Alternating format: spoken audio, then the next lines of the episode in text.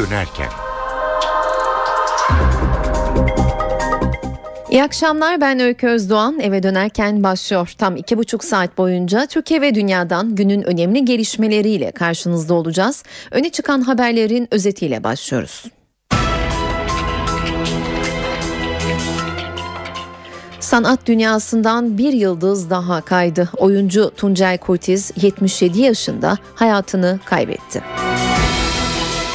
İstanbul polisi Galatasaray, Beşiktaş ve Fenerbahçe'nin taraftar gruplarına yönelik bu sabah saatlerinde büyük bir operasyon başlattı. 200 adrese baskın düzenlendi, 72 kişi gözaltına alındı. Dışişleri Bakanı Ahmet Davutoğlu Suriye konusunda Birleşmiş Milletler Güvenlik Konseyi'nde varılan anlaşmayı insani boyutu eksik olsa da tatmin edici olarak niteledi. Ankara merkezli 17 ilde düzenlenen organ nakli operasyonunda gözaltına alınan 16 kişiden 8'i tutuklandı.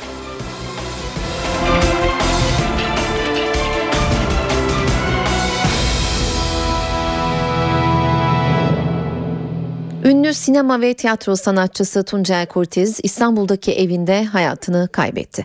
Kurtiz'in düşüp başını çarptığı için hayatını kaybettiği iddia ediliyor. Duayen sanatçı için yarın Muhsin Ertuğrul sahnesinde tören düzenlenecek. Cenazesi ise pazar günü Balıkesir'de toprağa verilecek. Sanatçı Tuncel Kurtiz İstanbul'daki evinde hayatını kaybetti. Kurtiz 77 yaşındaydı. İddiaya göre Tuncel Kurtiz sabah saatlerinde yürüyüş yaptı. Ardından eve döndü. Saat 10 sıralarında eve gelen eşi Menent Kurtiz, Tuncel Kurtiz'i kahvaltı masasının yanında yerde buldu. Kurtiz'in eşinin çığlıkları üzerine komşular eve geldi. Sağlık ekiplerine haber verildi. Ancak müdahale için çok geçti. Haber hızlı duyuldu ve sanat dünyası Tuncel Kurtiz'in evine akın etti.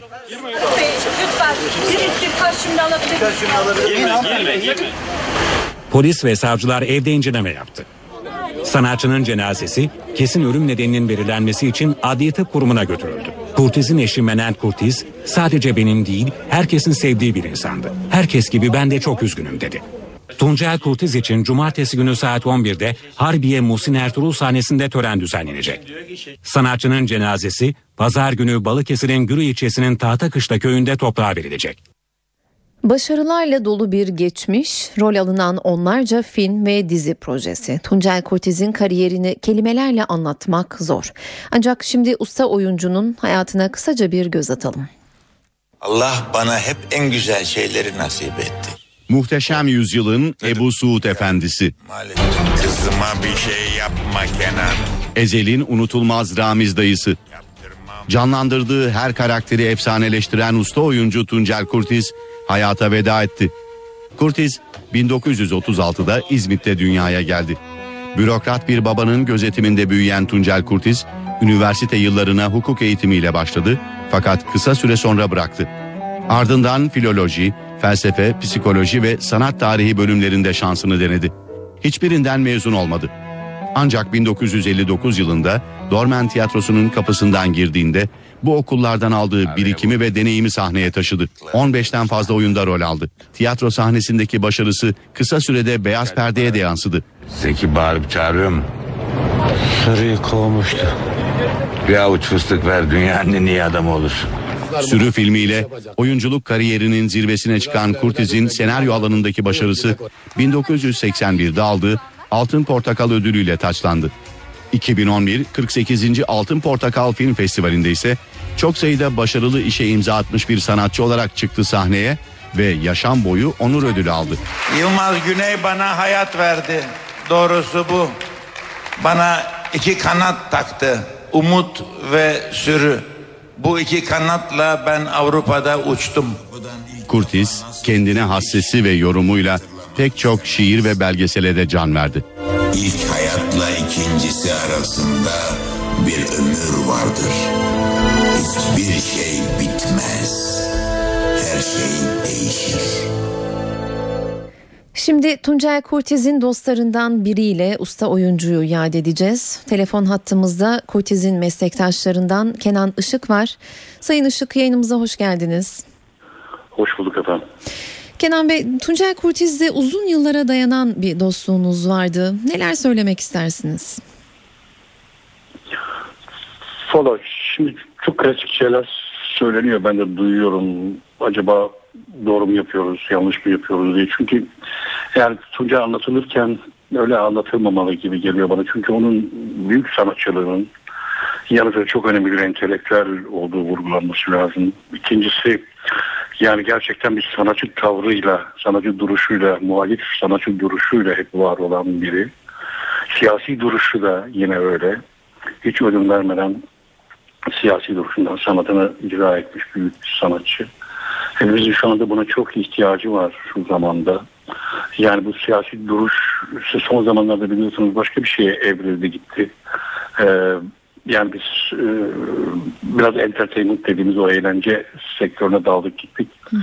Sanatın gerçek işlevinin ne olup olmadığı biraz unutulmaya yüz tuttu gibi geliyor bana. Kurtiz bunların son örneğiydi yani bu bu sanatçı e, tipolojisinin en son ve en değerli örneklerinden biriydi. Önce bunu vurgulamak isterim.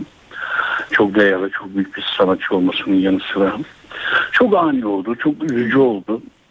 Yani bize düşen yani bugün ülkemizde sanatın ne olup olmadığı, sanatçı tavrının ve duruşunun ne olup olmadığını Tuncer'e bakarak onun hayatını biraz inceleyerek, gözlemleyerek e, dikkat etmemiz, karar vermemiz lazım gibi geliyor bana. O bir örnekti. Bu vesileyle bir kere daha hatırlamakta yarar var. Tuncel Kurtiz sadece yani çok yetenekli bir oyuncu muydu yoksa bunun yanı sıra çok da önemli hasletleri olan çok değerli bir sanatçı mıydı? Buna bence çok dikkat etmek gerekiyor. Evet, e, uzun yıllar yurt dışında kaldı. Bir nevi sürgündü onun yurt dışı. Çünkü Almanya'da, İsveç'te ve dünyanın pek çok yerinde bir sürgün hayatı yaşadı. O da acıklı bir şey tabii. Türk sanatçılarının genelinin başına gelen bir şey bu. Doğal olarak Tuncel Kurtiz de öyle bir hayat yaşadığı zorunlu olarak yurdundan uzak kaldı. Yurdundan uzak kalan sanatçılar biliyorsunuz yani bizim artık alışkanlığımız gurbette ölen sanatçılar. Yılmaz Güney'den Ahmet Kaya'ya kadar neredeyse. Yani bu bunu böyle hatırlamak, böyle toparlamak gerekiyor. Ben haber aldığımdan beri hep kafamda bütün bunlar dönüp dolaşıyor. Ne yapmak lazım? Bu e, hiç beklenmedik kay kayıp hakkında ne düşünmemiz lazım, nasıl bir tavır almamız lazım diye. İlk aklıma gelenler doğrusu bunlar. Çok. Yani evet çok büyük bir sanatçıyı kaybettik ama yanı sıra çok da önemli bir sanat duruşu olan, sanatın ne olup olmadığını bize hep hatırlatan çok değerli bir büyük ustayı da kaybettik. Çok teşekkür ediyoruz Sayın Işık. Yayınımıza katıldınız. Duygularınızı paylaştınız. Çok teşekkürler. Kenan Işık telefon hattımızdaydı. Tuncay Kurtiz'in yakın dostlarından biriydi. Usta oyuncunun vefatının ardından duygularını, düşüncelerini paylaştı canlı yayında. Usta oyuncu Tuncay Kurtiz'in ölüm haberi bu sabah saat 12.05 sularında geldi. Bu durum akıllara Kurtiz'in seslendirdiği bir şiiri getirdi. Ölüm temalı şiirin adı da saat 12'yi 5 geçiyordu. Şimdi mikrofona o şiiri getiriyoruz. Zaman can çekişirken akrep yelkovan arasında bir adım öteye gidemezken geceden ay ışığını çekerken sinesine yıldızlar çekilirken kuytu karanlıklara hüzün bakır bir çaydanlıkta demleniyordu ve ben Son sigaramdaki dumanları da hapsediyordum içime. Saat 12'yi 5 geçiyordu. Ekmek bıçağında dilimleniyordu ömrüm. Masum, yalnayak çocukluğum. Umudun kıyısından geçmeyen gençliğim. Ulu orta seriliyordu harami sofrasına. Düş bahçelerim yağmalanıyordu. Herkes payına düşeni alıp giderken bütün kimsesizliğimle, bütün çaresizliğimle, bütün çıplaklığımla kalıyordum karanlığın koynunda, üşüyordum. Tepeden tırnağa buz kesiyordu yalnızlık. Saat 12'yi 5 geçiyordu. Saat 18.15 ben Öykü Özdoğan eve dönerken de yeniden karşınızdayız. İstanbul polisi Galatasaray, Beşiktaş ve Fenerbahçe'nin taraftar gruplarına yönelik bu sabah saatlerinde büyük bir operasyon başlattı. 200 adrese baskın düzenlendi 72 kişi gözaltına alındı. İçişleri Bakanı Güler operasyonun taraftar grupları içinde organize suçlara karışanlara yönelik olduğunu vurguladı. Üç büyük kulübün taraftar gruplarına sabah erken saatlerde baskın düzenlendi. 16 eylemle ilgili bir yıl süren telefon ve fiziki takibin ardından İstanbul'daki birçok ilçede 200 adrese baskın yapıldı. Bu taraftar gruplarına yönelik bir projeli operasyondur. Bu proje kapsamında taraftar gruplarının futbol kulüplerinden kendileri için maddi menfaat talep ettikleri, isteklerinin karşılamaması durumunda kulübün spor müsabakalarında taraftarları kışkırtmakla, olay çıkartarak rakip takımın oyuncularının, taraftarlarının güvenliklerini tehlikeye atmakla tehdit ettikleri, güvenlik kuvvetlerine karşı saldırgan tutumda bulundukları, mal ve can emniyetini de tehlikeye soktukları iddiaları söz konusudur. İçişleri Bakanı Muammer Güler, savcılığın talimatıyla bazı eski ve yeni kulüp yöneticilerinin de ifadesine başvurulacağını söyledi. Ayrıca Cumhuriyet Savcılarının talimatıyla bazı eski ve yeni yöneticilerin de ifadesine başvurulacağı bilgisi bizde mensuptur. Onlarla ilgili bir gözaltı işlemi söz konusu değildir. Bakan Güler ayrıca Beşiktaş Galatasaray maçında çıkan olaylarla ilgili soruşturmanın sürdüğünü, sahaya giren 502 kişinin kimlik tespitinin devam ettiğini belirtti. Meclis Başkanı Cemil Çiçek taraftar gruplarına yönelik operasyonu değerlendirdi. Çiçek dostluğun ve kardeşliğin en güzel örneğinin yaşandığı stadlarda herkesi üzecek olaylar meydana gelebileceğini söyledi. Önlemin baştan alınması gerektiğine işaret etti. Sporda şiddete karşı ek önlemler kapıda. Buna göre polis artık maçtan önce sosyal medyayı da takip edecek. İstihbarat çalışmasına ağırlık verilecek. Taraftarlarla saha arasında tampon bölge oluşturulacak. Maç öncesi artık polis de sosyal medyada olacak. İçişleri Bakanlığı olaylı Beşiktaş Galatasaray derbisinin ardından hazırladığı spor müsabakalarının güvenliğine yönelik ek tedbirler genelgesini ilgili kurumlarla 81 ilin valiliğine gönderdi. Buna göre bundan sonra müsabaka tedbirleri planlanırken risk analizleri yapılacak. Sosyal medya ve internet siteleri takip edilerek istihbarat çalışmalarına ağırlık verilecek. Riskli maçlarda stadyum ve spor salonlarına girişte taraftarların üst aramaları artık özel güvenliklerce değil bizzat kolluk kuvvetlerince yapılacak. Kolluk kuvvetleri taraftarlarla saha arasında tampon bölge oluşturacak. Tribündeki holigan grupların sahaya inmeleri engellenecek. Yeni genelgeyle federasyonlara ve spor kulüplerine de yeni görevler verildi. Buna göre bütün stadyumlarda elektronik bilet ve TC kimlik numaralı bilet uygulamalarına geçilecek. Yasaklı taraftarı tanımak için yüz tanıma sistemleri kurulacak. Turnike sistemleriyle kapılar kırılmaya dayanıklı, üzerinden geçişe imkan vermeyecek nitelikte olacak. Spor alanlarına adli işlemlerde delil olarak kullanılabilecek kalitede ve yeterli sayıda kamera sistemi kurulacak. Her kulüp taraftardan sorumlu temsilciler görevlendirecek. Böylece taraftarların istenmeyen olaylara sebebiyet vermesi engellenecek. Kulüpler tribünle saha arasında taraftarların yabancı madde atmasını engelleyecek fiziki engeller oluşturacak. Ayrıca kurumlar arası koordinasyon için Adalet, İçişleri ile Gençlik ve Spor Bakanlıkları arasında bir kurul oluşturulacak. Ankara merkezli 17 ilde düzenlenen organ nakli operasyonunda gözaltına alınan 16 kişiden 8'i tutuklandı. Aralarında iki doktorun da bulunduğu 16 zanlı emniyetteki sorgularının ardından sabah saatlerinde Ankara Adliyesi'ne sevk edildi. Zanlılardan ikisi savcılık sorgusunun ardından serbest bırakıldı. 14 zanlı tutuklanma talebiyle mahkemeye sevk edildi. Mahkeme aralarında doktorların da bulunduğu 8 kişinin tutuklanmasına karar verdi. Zanlıların organ nakli bekleyen varlıklı kişilere paraya ihtiyacı bulunan kişilerden aldıkları organları 100 bin lira karşılığında sattıkları iddia ediliyor. İstanbul Adliyesi'nde bugün 28 Şubat davasının özel duruşması yapıldı. Eski Fazilet Partisi milletvekili Merve Kavakçı müşteki olarak ifade verdi. Kavakçı dönemin Cumhurbaşkanı Süleyman Demirel'in yargılanmasını istedi. Duruşmaya katılmayan eski Başbakan Tansu Çiller'in ise yazılı ifade vereceği belirtildi. Merve Kavakçı 28 Şubat davasında müşteki sıfatıyla ifade verdi. Ankara 13. Ağır Ceza Mahkemesi'nde devam eden 28 Şubat davası kapsamında İstanbul Adliyesi'nde özel bir duruşma yapıldı. 1999 yılında Fazilet Partisi'nden milletvekili seçilen ancak mecliste yemin edemeyen Merve Kavakçı duruşmaya müşteki olarak katıldı. Eski Cumhurbaşkanı Süleyman Demirel'in yargılanması gerektiğini söyledi. Başı örtülü bir vekilin oylarla seçilmiş olmasına rağmen fiilen görev yapmasının engellenmesinde oynadıkları rol, aldıkları rol sebebiyle adalet önüne çıkartılmalarını, kimler bu işte rol aldıysa adaletin önüne çıkartılması gerektiğini bu ülkeyi seven bir insan olarak e, istiyorum. Her zaman siyasetin içinde olduğunu söyleyen Merve Kabakçı, meclise başörtülü vekiller olmalı dedi.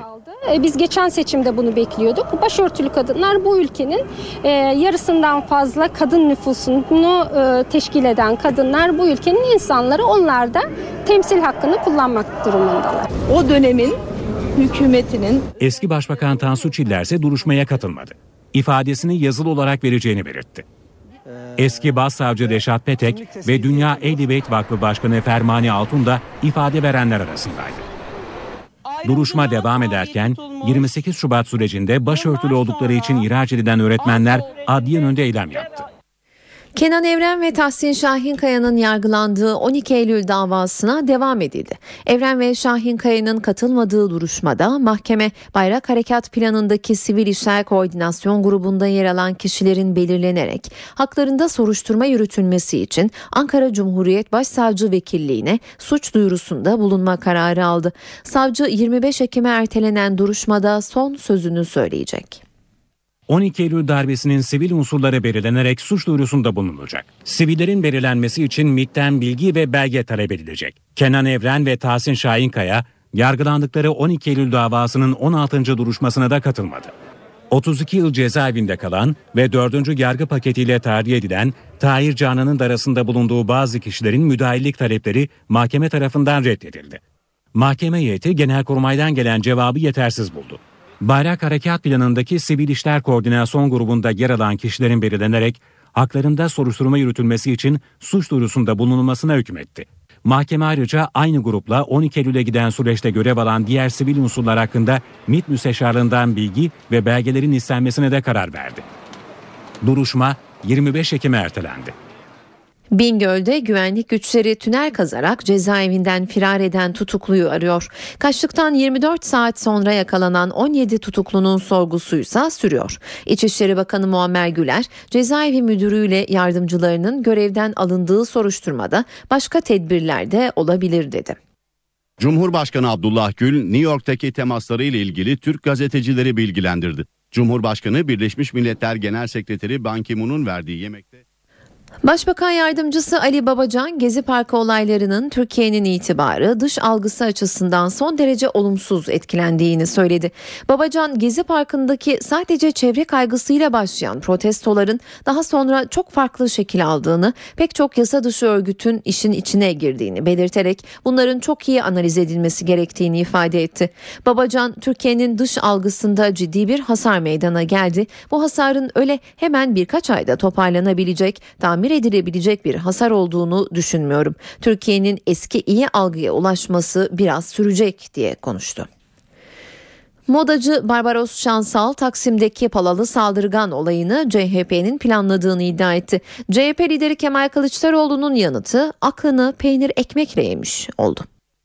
Yine bir gece Taksim'deki tam meydandaki bir kafede Cumhuriyet Halk Partisi İstanbul İl Başkanlığı danışmanlarından bir tanesi bana talimhaneden çok yakında palalı birinin çıkacağını, konuştuklarını ve bunu AKP'nin üstüne atacaklarını söyledi. Yalnız değildim. Yanımda Gürsel Tekin vardı. Başka şahitlerim de vardı. Modacı Barbaros Şansal, Taksim'deki palalı saldırgan olayını CHP'nin organize ettiğini söyledi.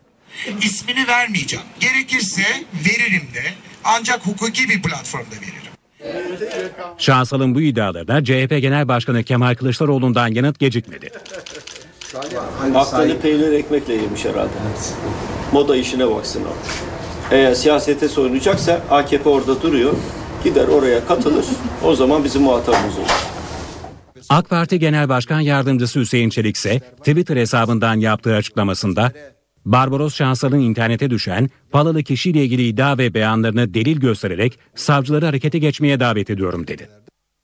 Ahmet Türk'ün acı günü. Mardin Bağımsız Milletvekili ve Demokratik Toplum Kongresi Genel Başkanı Ahmet Türk'ün bir süredir Ankara'da tedavi gören ağabeyi Tomir Türk 78 yaşında hayatını kaybetti. Tomir Türk 2 yıldır kanser tedavisi görüyordu. Cenaze bugün Mardin'e getirildi. Ahmet Türk'ün ağabeyi bölgede aileler arasındaki husumetlerin ve kan davalarının bitirilmesinde büyük rol oynuyordu. Türk bu yıl içinde Mersin'de tedavi gören 5 yaşındaki bir torununu da kaybetmişti.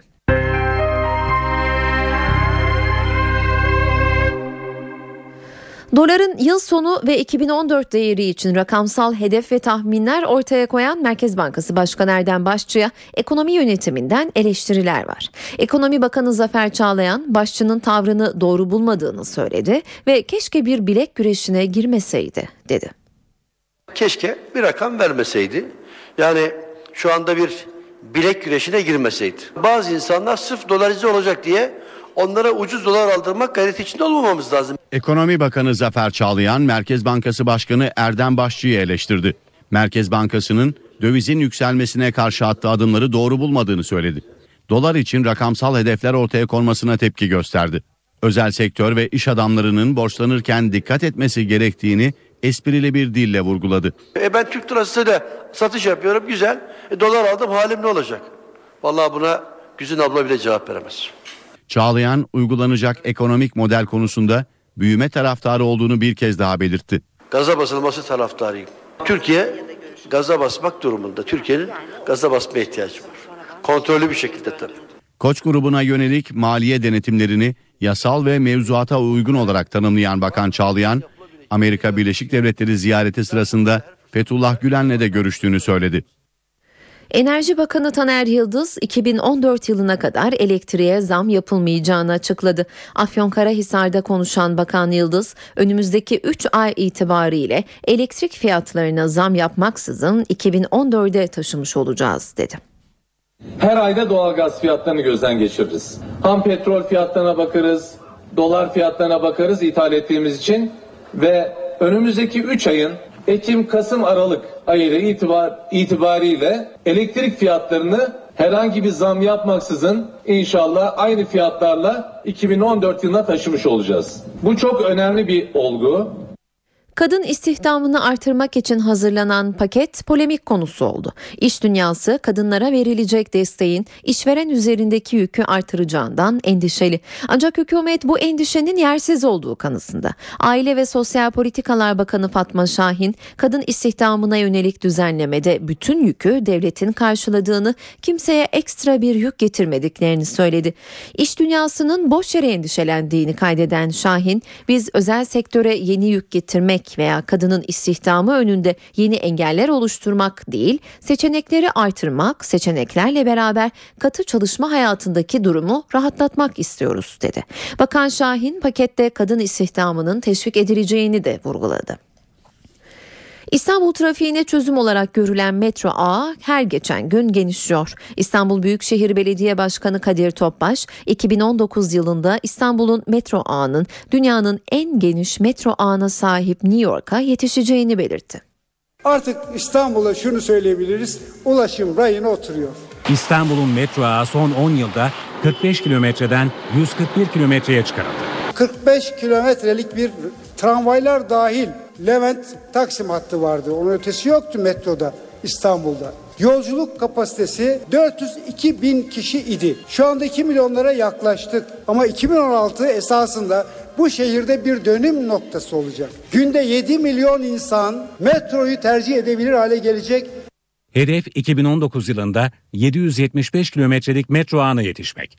2019 zirve dönemimiz 11 milyon insan kapasiteye erişmiş bir metro ağına sahip bir kent. Hele daha sonraki pro- projeyi de ortaya koyduğumuz zaman yani 775 kilometreye eriştiği zaman İstanbul ulaşımda hiçbir problemi olmayan herkesin keyifle yaşadığı bir kent haline gelecek. Metro ağları hakkında bilgi veren İstanbul Büyükşehir Belediye Başkanı Kadir Topbaş, tekrar aday olup olmayacağına ilişkin soruyu ise yanıtsız bıraktı. Birileri de başkan olmak için heyecanlarını gizleyemeyebilirler. Onlar ayrı bir şey. Biz oraya bakmıyoruz. Biz bu kente bize verilen sorumluluğu yerine getirme heyecanını yaşıyor. Bu kentin geleceğini hazırlıyoruz. Sırada ekonomi gündemi var. Hükümet yıl sonuna kadar iş dünyasına yeni yatırım için önemli destekler sağlayan yeni bir yasa çıkaracak. Yasanın içeriğinde neler olduğunu NTV Ankara İstihbarat Şefi Ahmet Ergen'den alacağız. Ahmet seni dinliyoruz. Öykü yasarının içeriğini aktaracağız ama ondan önce hafta başından bu yana devam eden çalışmalarla ilgili bilgi verelim. Ee, Ekonomi Koordinasyon Kurulu toplanmıştı hafta başında ve gündeminde yatırım ortamının iyileştirilmesi için yapılacak çalışmalar vardı. 49 maddelik bir eylem planı hazırlandı. Yıl sonuna kadar tamamlanmak üzere ve bu eylem planında yer alan düzenlemelerin akıbetiyle ilgili takibi yapmak üzere Ekonomi Bakanlığı görevlendirildi. Ekonomi Bakanlığı koordinasyonunda bir torba yasa tasarısı hazırlanacak ve bu düzenlemeler bu tasarıda yer alacak. Yönetmelikle kurtarılabilecek durumdaki düzenlemeler içinde yönetmelik çıkarılacak. Böylelikle yıl sonuna kadar özel sektörün beklediği adımlar hızlandırılacak yatırımların bir an önce yerine getirilmesi için.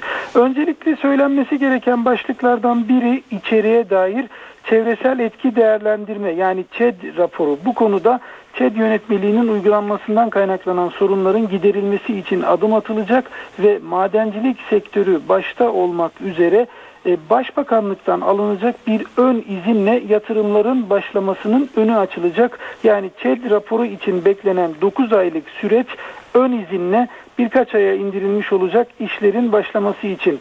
Yine Maliye Bakanlığı'nın yapacağı bazı düzenlemeler var. Özellikle damga vergisi ve harçlar kanununda iyileştirme yapılacak Maliye Bakanlığı tarafından ve katma değer vergisi iadelerine ilişkin uygulamalarda da bir iyileştirmeye gidilecek. Hem dahilde hem de ihracatta KDV iadesi konusunda özel sektörün gündeme getirdiği bazı konular var işlemlerin çabuklaştırılması ve hızlandırılması gibi her ikisinin de sağlanması için atılacak adımları Maliye Bakanlığı sürdürecek. Bunun dışında baktığımızda özellikle fikri ve sinayi haklar konusunda, mülkiyet hakları konusunda yani sahtecilik, kaçakçılık e, bazı mallara ilişkin konusunda atılacak adımlar var. Üç bakanlık birden bu konuda devreye girecek. Gümrük ve Ticaret, Kültür ve Turizm ve İçişleri Bakanlıkları e, sahte ürünlerin önlenmesine yönelik önemli düzenlemeleri e, gündeme getirecekler ve yıl sonuna kadar tamamlayacaklar. Orman ve Su İşleri Bakanlığı e, yine kamuoyunda sıklıkla tartışılan hidroelektrik santral yani HES projeleriyle ilgili bazı düzenlemeler gerçekleştirilecek. Burada yatırımcıların çıkarlarının korunacağı bir yeni yapılanma söz konusu. Bunun e, sağlanması için adımlar atılacak. Yine sanayi bölgelerine demir yollarıyla ulaşımın sağlanması için de bir eylem planı hazırlanmış durumda. Öncelikler belirlenip Ulaştırma ve Denizcilik ve Haberleşme Bakanlığı'nın koordinasyonuyla da bu alanda adımlar atılacak öykü. Ahmet teşekkürler. NTV Ankara İstihbarat Şefi Ahmet Ergen telefon hattımızdaydı. Günün ve haftanın ekonomi gündemini değerlendirdi.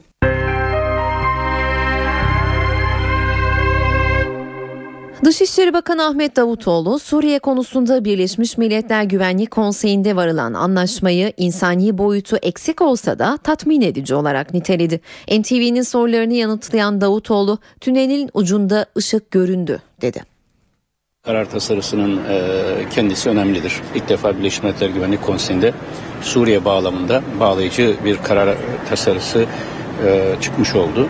7. maddeye e, bir ihlal olması durumunda alınacak tedbirler bağlamında atıf var. Bu atıf önemlidir.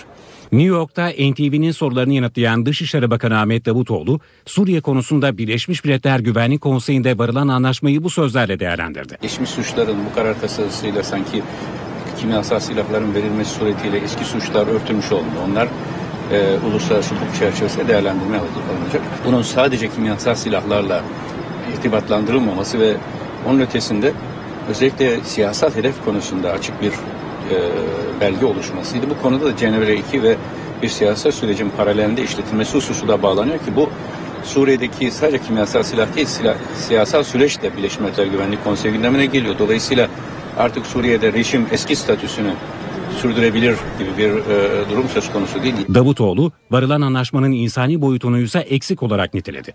Eksik görülebilecek bir husus vardı. Dün akşam yemekte de ben dile getirdim ve bu konuda e, açık bir teminat alındı. İnsani boyut. İnsani boyut konusunu sürekli gündemde tutuyorduk çünkü nihayet bana da dün değişik e, e, farklı ülkeler sizin için sizi tatmin eden yasa, e, barış nedir diye sorduğumda çok açık söylediğim bir şey var. Bir sabah bizim misafir ettiğimiz Suriyeli kardeşlerimiz, mülteciler sabah kalktıklarında artık ülkeme barış geldi. Dönebilirim güvencesi aldıkları formül bizim için barış formülüdür. Ahmet Davutoğlu, Suriye'nin geleceğiyle ilgili tünelin ucunda ilk defa ışık gözüktü ifadesini kullandı. Ama artık e, yolun tabiri caizse ışıkları veya tünelin e, ucu görünmeye başladı. O açıdan önemli. Yani bir dehlizde yürüyormuş hissindeydi Suriye. Şimdi e, belli parametrelerle yolun sonu gör, e, görünüyor.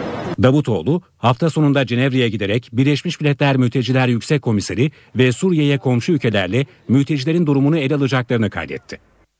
Birleşmiş Milletler Genel Kurulu görüşmeleri için New York'a giden Cumhurbaşkanı Abdullah Gül gazetecilerle bir araya geldi. Gül'ün açıklamasında Amerikan Başkanı Barack Obama'nın mesajları, seçimler ve Gezi Parkı eylemleri de vardı.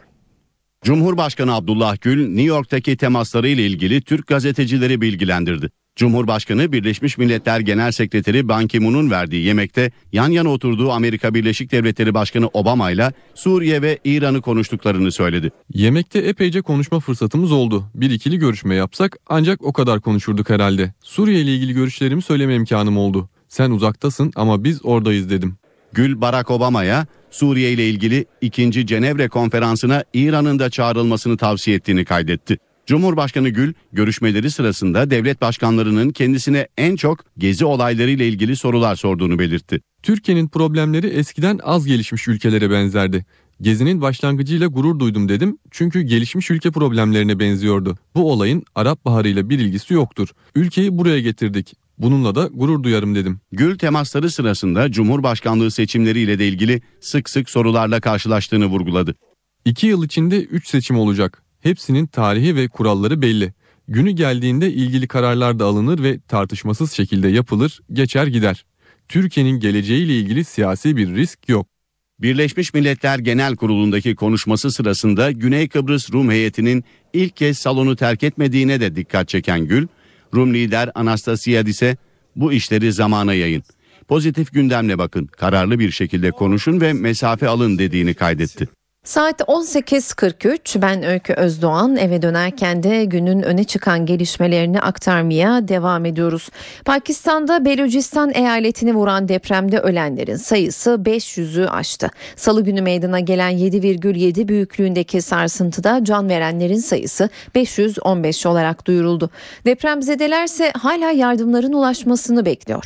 Deprem dağlık bölgede olduğu için ordu yardımları havadan ulaştırmaya çalışıyor. Ancak Belucistan Pakistan'ın bağımsızlığı için mücadele eden militanlar yardım taşıyan askeri helikopterleri hedef alıyor.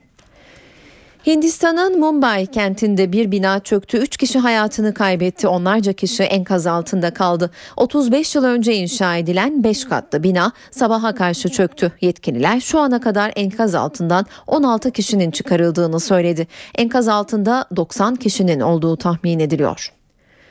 2022 Dünya Kupası'na ev sahipliği yapacak Katar'da inşaat çalışmaları sürüyor. Bu durum iş güvenliği konusunu gündeme getirdi çünkü son bir ayda 44 işçi inşaatlarda hayatını kaybetti. Çoğu da göçmen işçiler.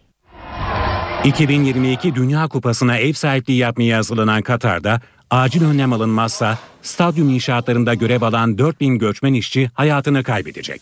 Bu çarpıcı iddia Uluslararası Çalışma Örgütü'ne ait. Dünya Kupası için inşaatların hızla devam ettiği Katar'da örgüt, son dönemde artan göçmen işçi ölümlerini mercek altına aldı. Örgütün raporuna göre sadece bir ayda stadyum inşaatlarında görev alan en az 44 işçi kalp hastalıkları veya iş kazaları sonucu hayatını kaybetti. Sebebi ağır ve tehlikeli çalışma koşulları.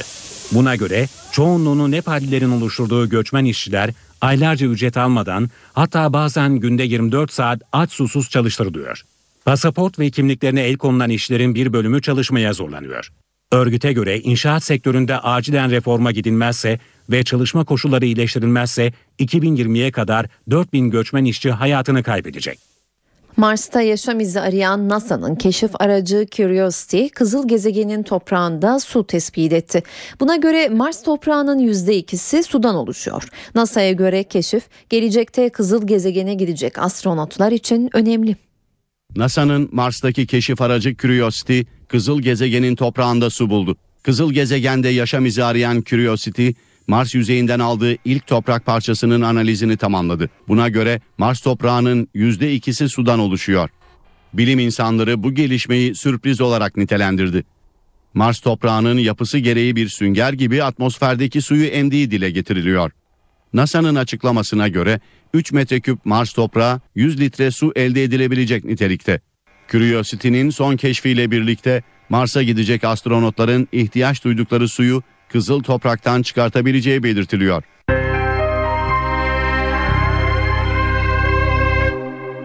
Eve dönerken hava durumuyla devam ediyoruz. Son hava tahminlerini NTV Meteoroloji Editörü Gökhan buradan alacağız. İyi akşamlar. Rüzgarın kuzeye dönmesiyle Marmara ve Batı Karadeniz'de sıcaklıklar 3-4 derece azalıyor. Serin hava pazar günü Karadeniz'in tamamı ve iç kesimleri de etkisi altına alacak. Yarın Edirne Kırklareli arasında aralıklı, Rize Artvin arasında daha kuvvetli olmak üzere Doğu Karadeniz'de yağış var. Pazar günü Trakya'da hava serin. O nedenle artacak bulutlanma Edirne Kırklareli arasında yine hafif yağışlar bırakabilir. Orta ve Doğu Karadeniz'de ise hafif de olsa yağış devam edecek. Kuzeydeki yerel yağışların pazartesi günü aralıklar etkisini sürdürmesini bekliyoruz. İstanbul'da hafta sonu hava parçalı bulut. Sıcaklık yarın 25, pazar günü ise 24 derece olacak. Ankara hafta sonu az bulutlu. Sıcaklık gündüz 24, gece ise 18 derece olacak.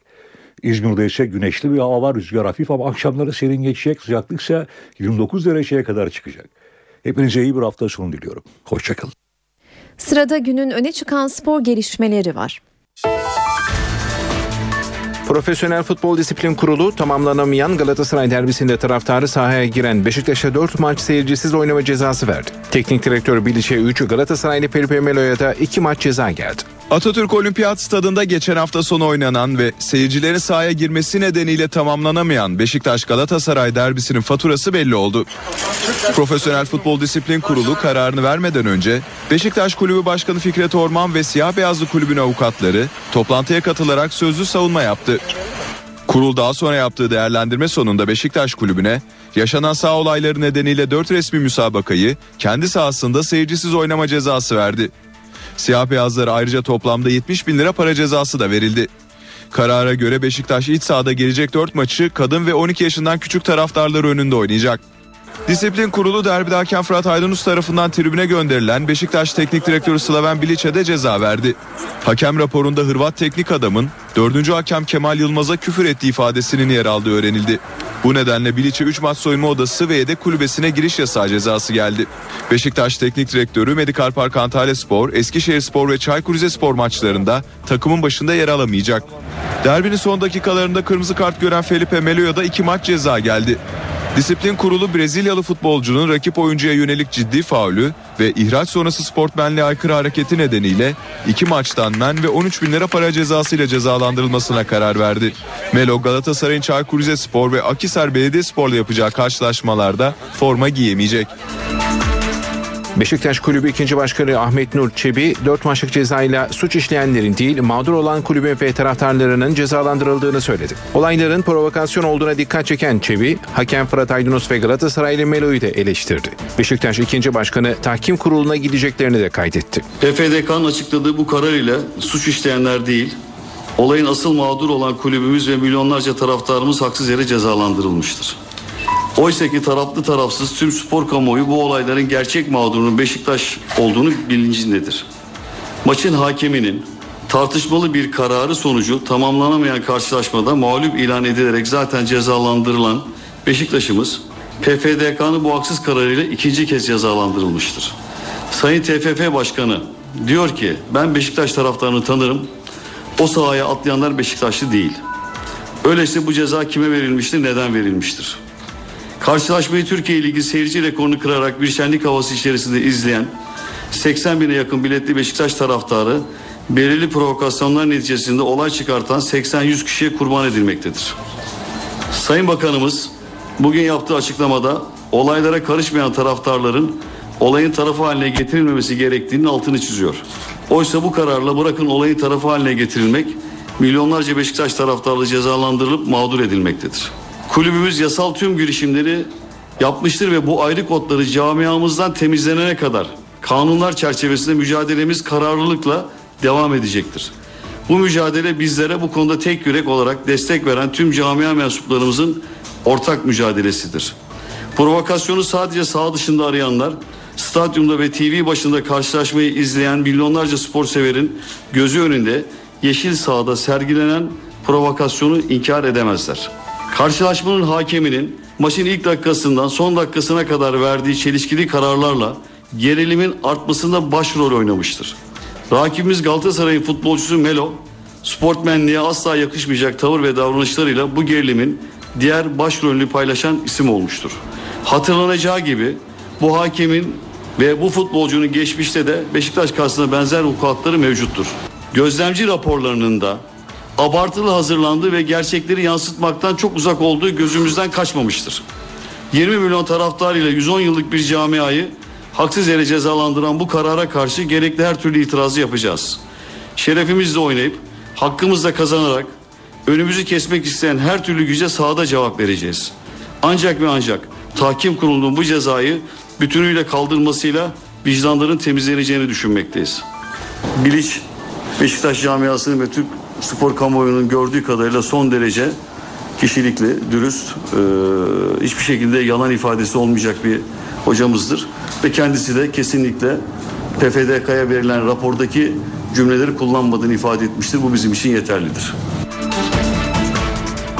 Spor Toto Süper Lig'de heyecan 6. hafta maçlarıyla devam edecek program şöyle. 6. haftanın perdesi bu akşam saat 20'de Bursa Spor'la Akhisar Belediye mücadelesiyle açılacak. 28 Eylül Cumartesi günü iki karşılaşma var. Saat 19'da başlayacak mücadelelerde Galatasaray Çaykur Rizespor'u, Gaziantep Spor'da Kardemir Karabük Spor'u konuk edecek. Pazar programı ise 4 maçı sahne olacak. Saat 16'da başlayacak maçlarda Trabzonspor Torku Konyaspor'la, Elazığ Spor'da Sivas Spor'la karşı karşıya geliyor. Günün diğer maçları ise saat 19'a başlayacak.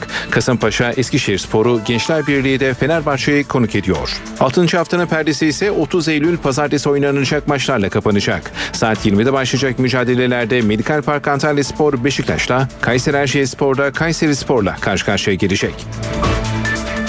Fenerbahçe'de hücum oyuncularının formda oluşu kadro tercihi konusunda Ersun Yanal'ı zorluyor. Ancak deneyimli teknik adamın Gençler Birliği karşısında geçen hafta olduğu gibi Kayt, Sov ve bu üçlüsünü oynatması bekleniyor. Fenerbahçe Teknik Direktörü Ersun Yanal Gençler Birliği maçı öncesi forvet hattını şekillendirmekte zorluk çekiyor.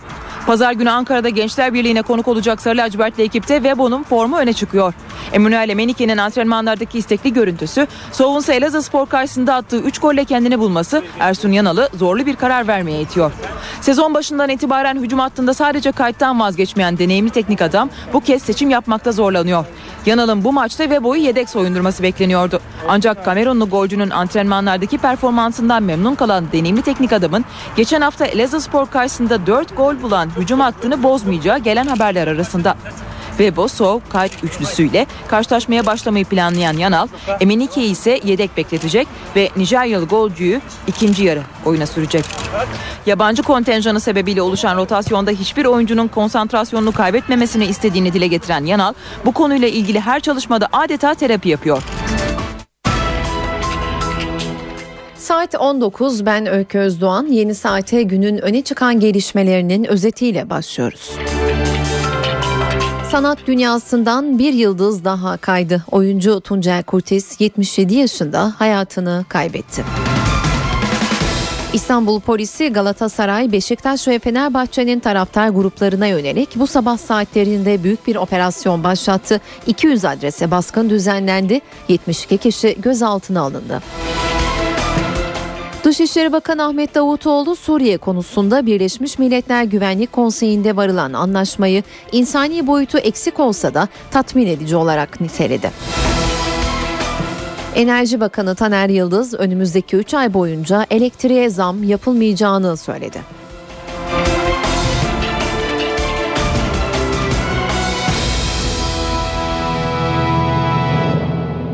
Ünlü sinema ve tiyatro sanatçısı Tuncel Kurtiz İstanbul'daki evinde hayatını kaybetti. Kurtiz'in düşüp başını çarptığı için hayatını kaybettiği iddia ediliyor. Duayen sanatçı için yarın Muhsin Ertuğrul sahnesinde tören düzenlenecek. Cenazesi ise pazar günü Balıkesir'de toprağa verilecek.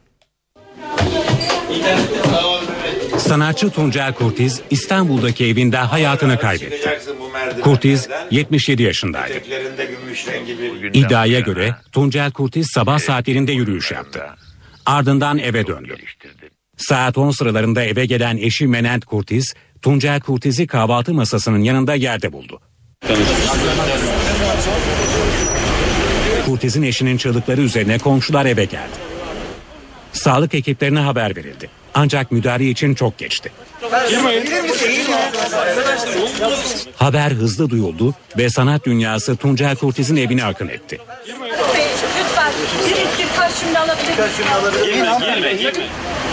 Polis ve savcılar evde inceleme yaptı. Sanatçının cenazesi kesin ölüm nedeninin belirlenmesi için Adli Tıp Kurumu'na götürüldü. Kurtiz'in eşi Menent Kurtiz sadece benim değil herkesin sevdiği bir insandı. Herkes gibi ben de çok üzgünüm dedi. Tuncel Kurtiz için cumartesi günü saat 11'de Harbiye Muhsin Ertuğrul sahnesinde tören düzenlenecek. Sanatçının cenazesi pazar günü Balıkesir'in Gürü ilçesinin Tahtakışla köyünde toprağa verilecek. Bingöl'de güvenlik güçleri tünel kazarak cezaevinden firar eden tutukluyu arıyor. Kaçtıktan 24 saat sonra yakalanan 17 tutuklunun sorgusuysa sürüyor.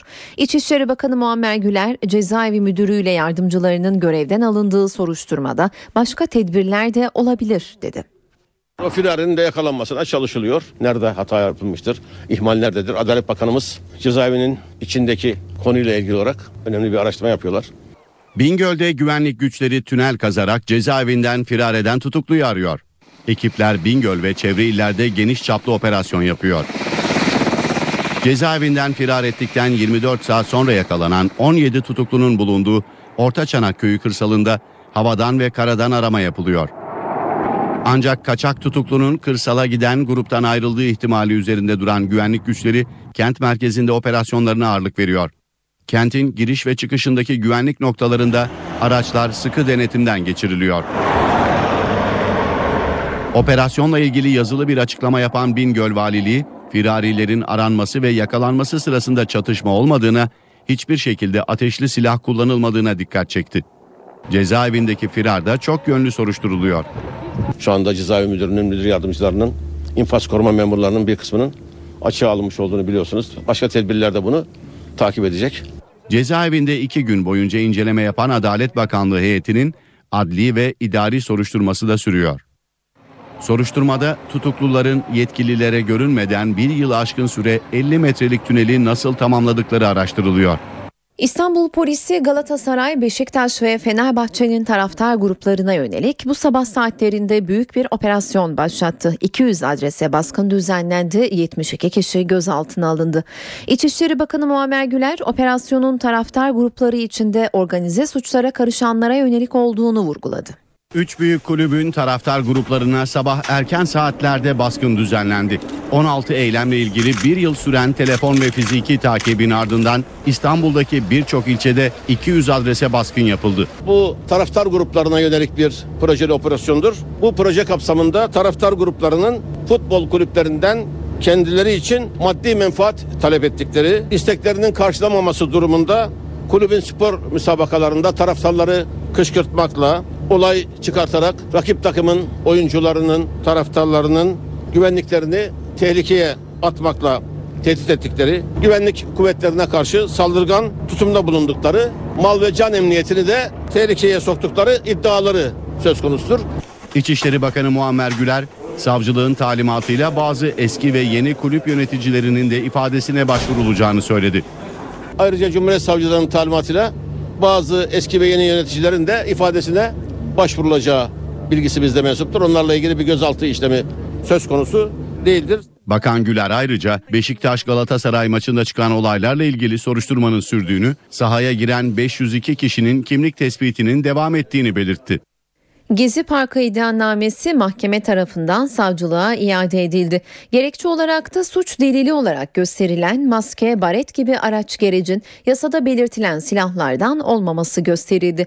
Gezi Parkı protestolarında gözaltına alınan 23 kişi hakkında toplantı ve gösteri yürüyüşleri kanununa muhalefetten iddianame hazırlandı. İstanbul 50. Asya Ceza Mahkemesi hangi şüphelinin hangi suçu ne şekilde işlediğinin somut olarak belirtilmediğine hükmetti. Şüpheliler gösterilere silahla katılmakla suçlanmıştı. Mahkeme maske, baret, deniz gözlüğü, sirke, sargı bezi gibi gereçlerin yasada yazılı silahlardan olmadığı gerekçesiyle iddianameyi iade etti.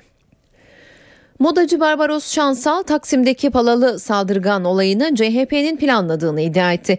CHP lideri Kemal Kılıçdaroğlu'nun yanıtı aklını peynir ekmekle yemiş oldu. Gene bir gece Taksim'deki tam meydandaki bir kafede Cumhuriyet Halk Partisi İstanbul İl Başkanlığı danışmanlarından bir tanesi bana talimhaneden çok yakında palalı birinin çıkacağını, konuştuklarını ve bunu AKP'nin üstüne atacaklarını söyledi. Yalnız değildim. Yanımda Gürsel Tekin vardı. Başka şahitlerim de vardı. Modacı Barbaros Şansal, Taksim'deki Palalı saldırgan olayını CHP'nin organize ettiğini söyledi.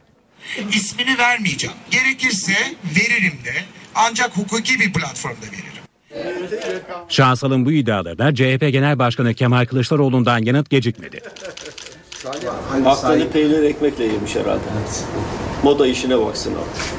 Eğer siyasete soyunacaksa AKP orada duruyor. Gider oraya katılır. O zaman bizim muhatabımız olur. AK Parti Genel Başkan Yardımcısı Hüseyin Çelik ise Twitter hesabından yaptığı açıklamasında Barbaros Şansal'ın internete düşen Palalı kişiyle ilgili iddia ve beyanlarını delil göstererek savcıları harekete geçmeye davet ediyorum dedi. Saat 19.12 ben Öykü Özdoğan. Bu bölümde kültür sanat diyeceğiz. Günün etkinliklerinden bir derleme sunum. Bugün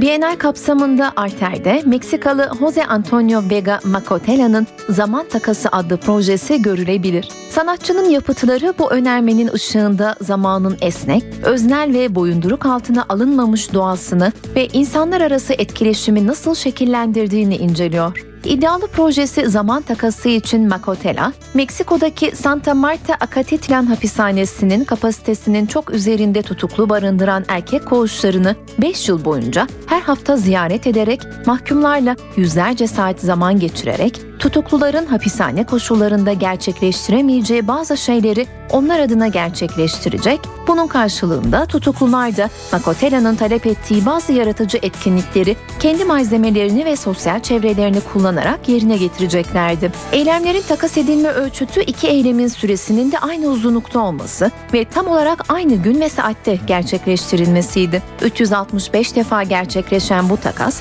sanatçı ve katılımcılar arasında hızla bir bağ kurulmasını sağladı. Biennale'de sergilenense takasların sonucunda ortaya çıkan ürünler, tutukluların yapıtlarını oluşturan nesneler, çizimler ve bulunmuş malzemeler. Akbank Jazz Festivali kapsamında ise bu akşam Cemal Reşit Rey konser salonu Enrico Rava Trive ev sahipliği yapacak. Caz ustası Rava, projesine en son dahil ettiği isimler piyanist Giovanni Guidi ve genç bas sanatçısı Gabriele Evangelista ile İstanbullu müzik severlerin karşısında olacak. Rava'ya bu konserde baterist Fabrizio Sfera ve dünyanın en iyi trombon sanatçılarından Gianluca Petrella da eşlik edecek. Konserin başlama saati 20.30. Babylon yine festival kapsamında başka isimleri ağırlıyor bugün. Tek kişilik orkestra Butterscotch ve ardından Alp Ersönmez Cereyanlı projesiyle sahnede olacak bu akşam. Butterscotch'un gitarını ve piyanosunu çalarken aynı zamanda beatbox yeteneğini sergileyen ve şarkılarını söyleyen dünyanın en iyi kadın beatbox sanatçısı olarak gösterildiğini de ekleyelim. Babilon'daki performans saat 22.30'da başlıyor. Pentagram'da Jolly Joker İstanbul'da bir konser veriyor. 25 yılını geride bırakan grubun sevilen şarkılarını seslendireceği konserin başlama saati 22. İstanbul Kongre Merkezi Harbiye Salonu'nda da Pink Martini dinlenebilir bu akşam. Grup yeni albümleri Get Happy'nin Avrupa turnesi kapsamında İstanbullu hayranlarıyla buluşuyor. Konser saat 21'de başlıyor. Harbiye Cemil Topuzlu açık hava sahnesinde de Volkan Konak konseri var. Kuzey'in oğlu Volkan Konak hayranlarıyla saat 21'de bir araya geliyor. Ezgi'nin günlüğü de The Mekan'da olacak bu akşam. Konserin başlama saati 23.30. Bu akşam evdeyseniz CNBC'de The Long Goodbye adlı film izlenebilir. Başrollerini Elliot Gould ve Nina Van Pelland'ın paylaştığı filmin başlama saati 22. Öncesinde ise saat 21'de Vikings ekranda olacak. Star TV'de de saat 20'de Medcezir, 22.15'te ise Dila Hanım ekrana gelecek. Sırada haftalık sinema köşemiz var. Bu hafta vizyonda 4 yerli toplam 8 yeni film var.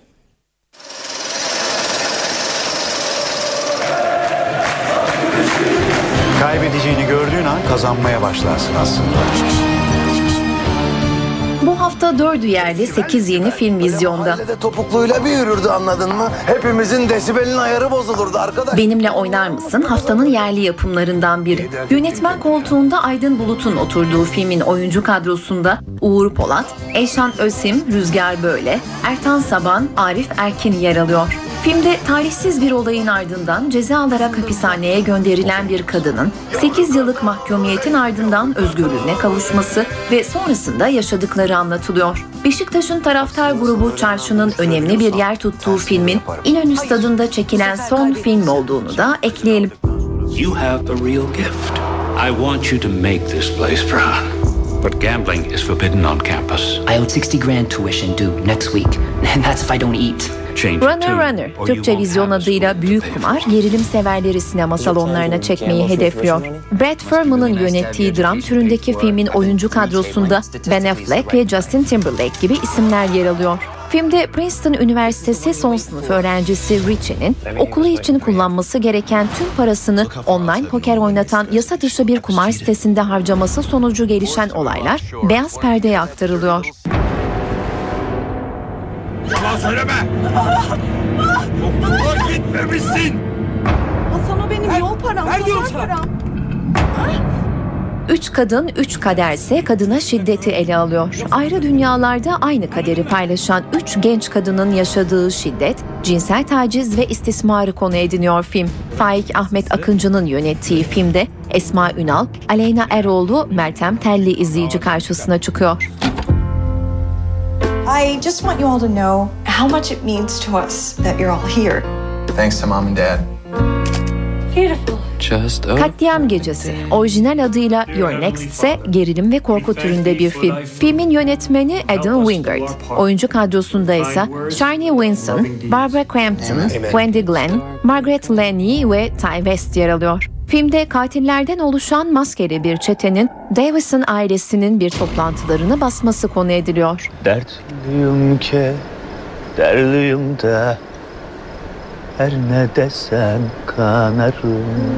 Haftanın bir diğer yerli yapımı ise Öyle Sevdim Ki Seni. Dram türündeki filmde Kayhan Yıldızoğlu, Oktay Gürsoy, Duygu Yıldız, Alma Terziç ve Tevfik Erman Kutlu rol alıyor. Filmde 1900'lü yılların başlarında Trabzon Gümüşhane sınırına yakın bir yerleşim olan Santa'dan Yalta'ya taş ustası olarak giden Yakup Usta'nın torunu Olga'nın çalışmak için 1997'de Trabzon'a gitmesi ve sonrasında gelişen olaylar ele alınıyor. Karnaval halı yıkama makinesi. Hayırlı olsun. Gündeliğe mi gidiyorsun artık kardeşim? Yönetmen koltuğunda Can Kılcıoğlu'nun oturduğu Karnaval filminde ise Tülin Özen, Serdar Orçin, Sait Genay, İpek Bilgin ve Vedat Erincin rol alıyor. Can Kılcıoğlu'nun aynı zamanda senaristliğini üstlendiği filmin konusu şöyle. 30'lu yaşlardaki Ali babasıyla yaşadığı sorunlar nedeniyle evden kovulur ve arabada yaşamaya başlar. Bu süreçte tek derdi hayatını sürdürebileceği düzenli bir işe girebilmektir. Tam da bu sırada halı yıkama makinesi pazarlamacısı olma şansını elde eder. Sonrasında tesadüf eseri karşılaştığı Demet'le arasında gelişenler sayesinde hayallerini gerçekleştirme fırsatını yakalar. There was a time when I had it all. People would ask me, what was it like being untouchable? The Family Malavita, Türkçe vizyon adıyla Malavita belalı tanıksa Robert De Niro, Michelle Pfeiffer, Tommy Lee Jones, Diana Agron ve David Bell gibi oyuncuları izleyici karşısına çıkarıyor. Filmin yönetmen ve senaristliğini ise Luc Besson üstleniyor. Amerikan ve Fransız ortak yapımı filmde The Manzoni ailesinin diğer aileler tarafından ölüm tehditleri aldıktan sonra koruma programına katılmaları ve Fransa'ya yerleştirilmeleri anlatılıyor. Fred Manzoni, mafya aleyhine şahitlik yapmış bir mafya babasıdır. Tanık koruma programına alındıktan sonra ailesiyle birlikte Fransa'da sakin bir kasabada farklı bir kimlikle yaşamaya başlar. İntikam peşindeki mafyanınsa onları bulması zor olmaz. So what do you think? I love it. You shouldn't spoil me so. Well, why not? Who else am I going to spoil? He met me at a party and swept me off my feet. I fell in love with the name Jasmine. Sıradaki film dram komedi türünde. Blue Jasmine, Mavi Yasemin, Woody Allen'ı yönetmen ve senarist olarak karşımıza çıkarıyor.